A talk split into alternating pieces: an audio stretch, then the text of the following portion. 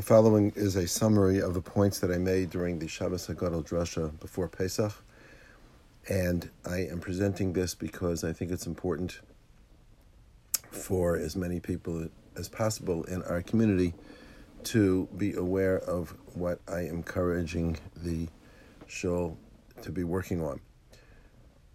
The goal of the Shabbos Hagadol Drasha was not only to help people prepare spiritually for Pesach, but also to give people an agenda to work on as we move from Pesach to Shavuos. I started by discussing what to me is a very fascinating issue, and that is how and when does freedom begin?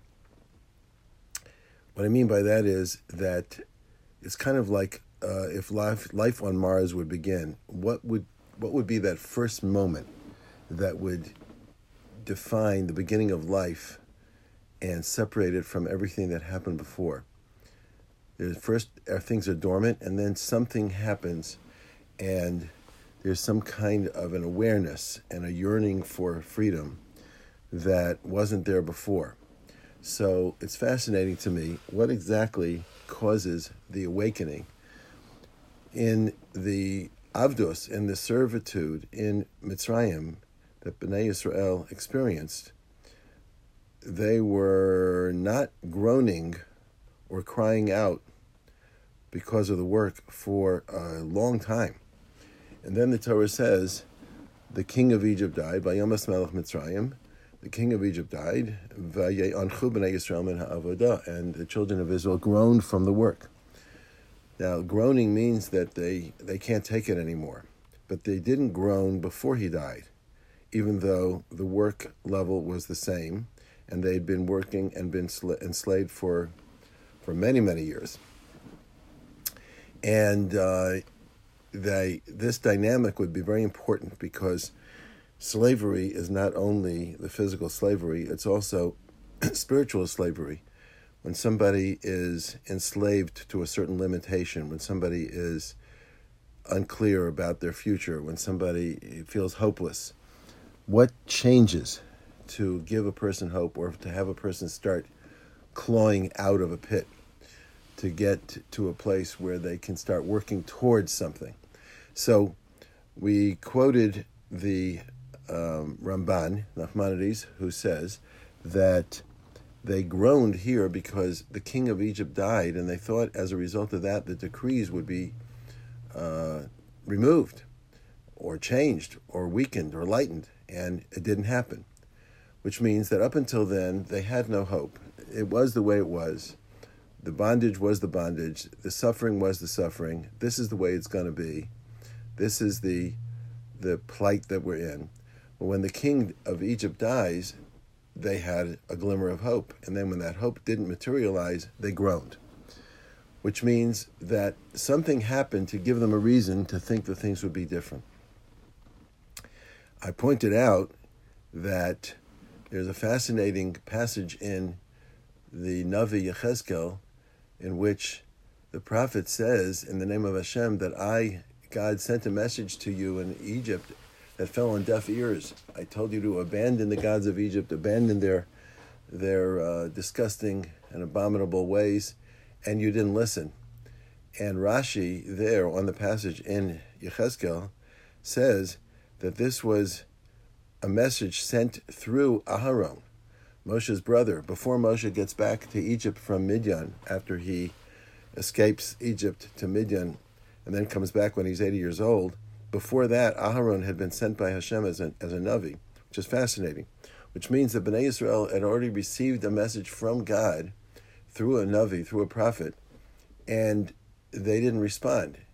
And now, for some reason, they are groaning and crying out, and their cries go up to God. So the question is, what exactly changed? I quoted a Sfas Emes, um, the Gerer Rebbe, who says that often a person is so much in exile, and by exile he means out of touch with himself, out of touch with any yearning for anything greater, any out of touch with growth. A person is so much in exile that he doesn't even know he's in exile. And I define that as a spot below depression. Depression is that I kind of know that there's hope, I just don't have any. Uh, and I feel the lack of hope. But that's a level of awareness that there's such a thing called hope that I have none of. But there's a place below that in which a person doesn't even aspire to have hope, doesn't even know or think that there's anything else possible. And that's what this Sfas Emes is talking about. And so, again, uh, often a person can be at a certain place where he uh, is not even aware that there's any other possibility and he doesn't yearn for that possibility. I quoted the Mei HaShiloach, the Ishbitzer, the Rebbe of Ishbitz, who says on this passage, the king of Egypt died and Bnei Israel groaned from the work. He says, now the redemption begins. And he says that when Hashem wants to uh, initiate salvation, what he does is he creates a feeling of lacking in a person or in a, in a nation, and that causes them to cry out in need, and then God responds to their prayer, which means that the way Hashem set up the world is that He responds to human uh, prayer.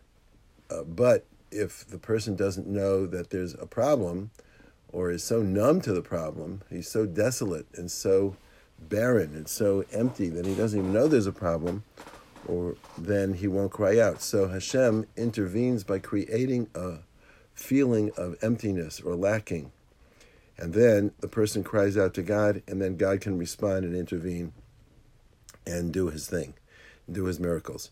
So that's really what my goal is in this talk. My goal is to underline certain areas that are lacking.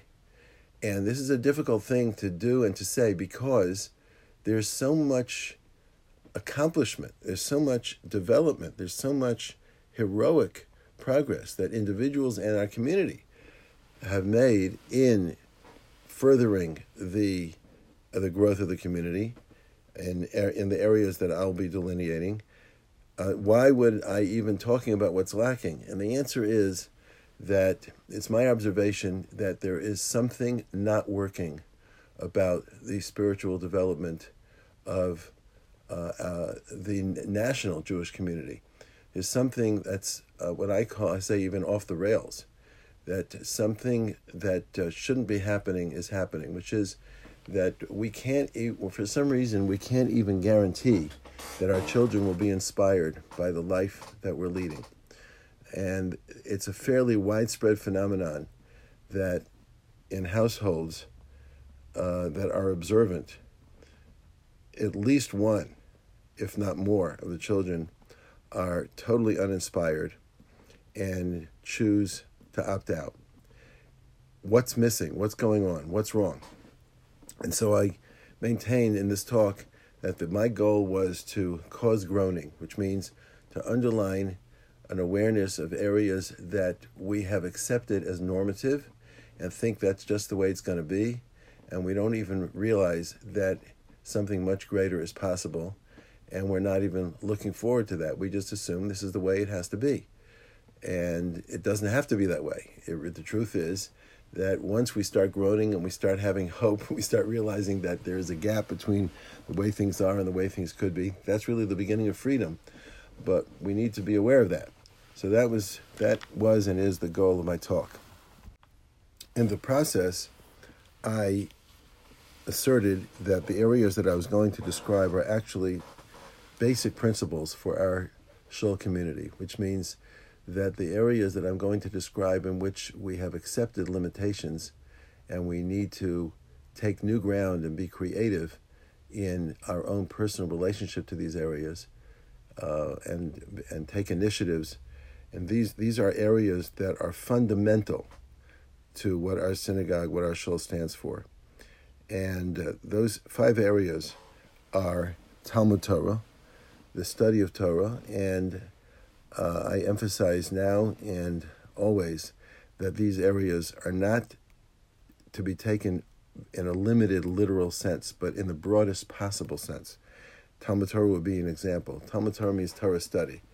Classically, when we hear that word, Torah study, we think of sitting down with a volume of Torah, whether it be a Chumash or a Mishnah or a Gemara or a Shulchan Aruch or any other source, and studying, possibly even with a partner, and probably in uh, in our community in the Kollel Beis Medrash.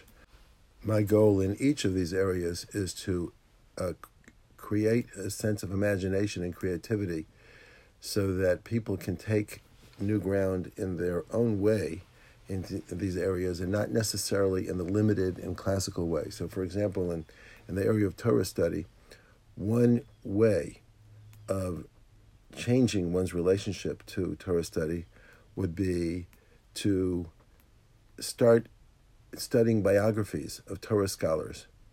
It's an amazingly inspiring experience to study the accomplishments and the dedication and the commitment and the sacrifice of Torah scholars. And it gives a person a relationship to the study of Torah because one sees uh, what certain giants of the Spirit have accomplished in that area.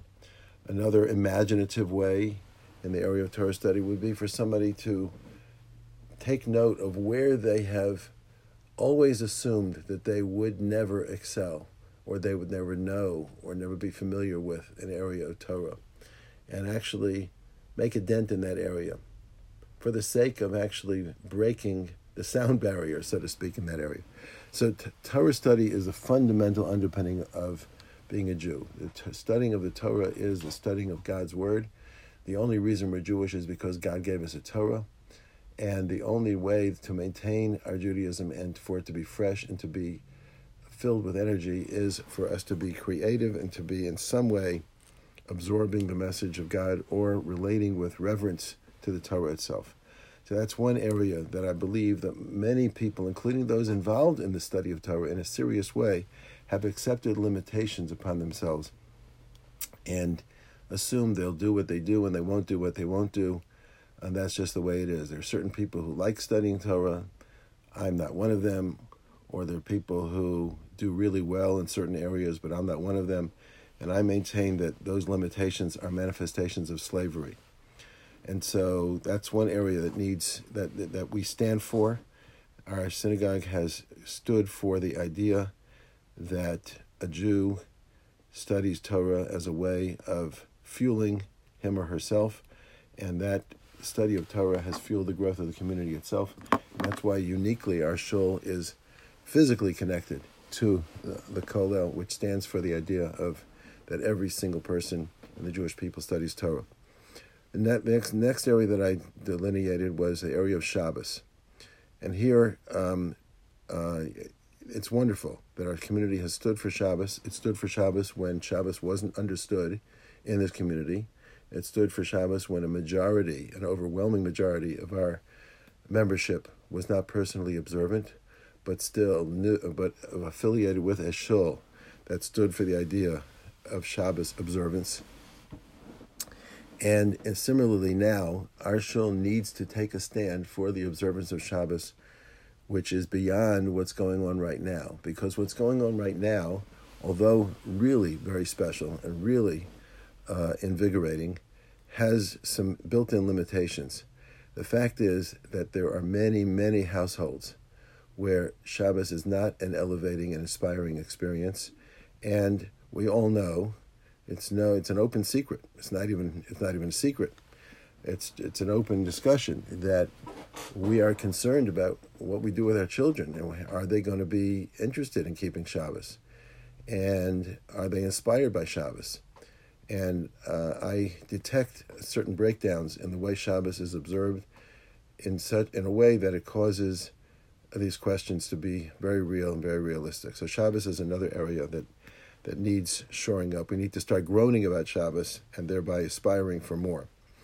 Another area, and I believe that this is actually a reflection of a failure of my leadership, although I have reasons for it.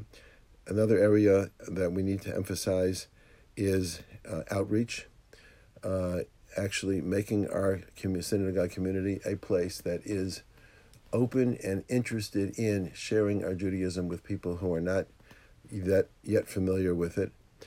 Uh, and the reason that we haven't done that in the last several years, we kind of abandoned the uh, the self-described uh, title of the Orthodox Synagogue for all Jews is specifically because we have been so focused on trying to maintain uh, stability within the observant community that we have kind of lost our focus on sharing ourselves with others. I maintain that a spiritually healthy community uh, needs to be taking responsibility to share itself with people who are less observant and to invite and share uh, the Judaism with these people in one way or another, whether it's through the community, through outreach programs, or through individual one on one relationships. And together with that, there's also another aspect of being responsible for who we are in public. Uh, I think we could do a lot better in the way that the committed Orthodox community uh, members behave in public. Um, and we need to be governed by an awareness that at all times we are being observed as Orthodox Jews, and at all times people are making judgments about us, and we have tremendous opportunity to inspire people. And we do clearly stand for a higher level of living. Um, and I gave several examples in my talk of how uh, non Jews or non observant Jews actually uh, expect and know our community to be one that practices a higher standard of behavior. And that's a very positive thing, but we can do even better. Another area, uh, I've listed three so far Torah study, Shabbos, and outreach, Kiddush Hashem. Another area, the fourth area, is family as a source of nurture.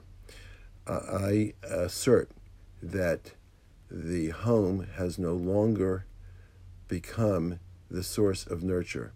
A home has now become a house. It's a place where people sleep and where people have their clothes, where they change, where they sleep, where they bathe, but it is not a place where they become energized from each other. It's not a place where parents feel absolutely responsible for control of the environment and where the environment in the home actually inspires and um, directs the children. This is because of the advent of social media and the um, devices that everybody has access to, which means that when you're home, you're not really home. Uh, when parents are home, they're not really home. Uh, they're on the phone. Um, kids are on social media. Um, they're living in a world in which likes and, and, and unlikes or dislikes are more important than what's going on in their interaction in the home. Dinner table uh, does not mean the family gets together and discusses things. Um, there's no expectation of that anymore. Kids don't expect their parents to be uh, paying attention to them. They find other ways of keeping themselves busy, uh, and parents have no idea what's going on with their kids and what's in their kids' heads. And it's a major breakdown. And this certainly is not the way that God intended us to live. And even people who are not Jewish and who are not religious already recognize that there's a threat to the viability of family as a source of, of mental health. And we need to do something about it as Jews who believe that we have something very important to give to our children. So we need to pay attention to that. And the fifth area is tefillah. Our davening has become rote. It becomes it has become a job that we have to accomplish. Um, it is normative inside of the most committed communities to get davening done as fast as possible, to complain if davening takes an extra minute or two longer than normal, um, and many other examples of how we do not relate to tefillah, to davening as a communication of intimacy between me and God. It's something that we just got to get done. Minyan factories in more sophisticated communities are just really incomprehensible. The idea that you just come get the job done standing on the sidewalk or quickly or that kind of thing. It's not consistent with the idea of tefillah. And I know that when I say this, uh, I'm viewed as almost irrational because it's such an accepted institution that I must be some hopelessly out of town kind of a guy who doesn't get it. So these are the areas that I am maintaining need work. And if we don't work on these areas, then our orthodoxy will be stale And not only will it be stale, it will be a turnoff to ourselves and to our children and to our community and to others. And these are areas where freedom is possible, where we can actually expand our horizons and accomplish great things in these areas, but we have to take new ground. And so I'm saying that in the period of time between Pesach and Shavuos, I'm going to be asking people to join one or the other of these groups. And the groups will be defined as people who will be receiving information, encouragement, insights, and suggestions as to how they can customize in their own personal way uh, initiatives so that they can actually be creative in these areas and come into the Yom Tov of Shavuos having accomplished something in the area of marching towards freedom and towards a renewed commitment to our Torah.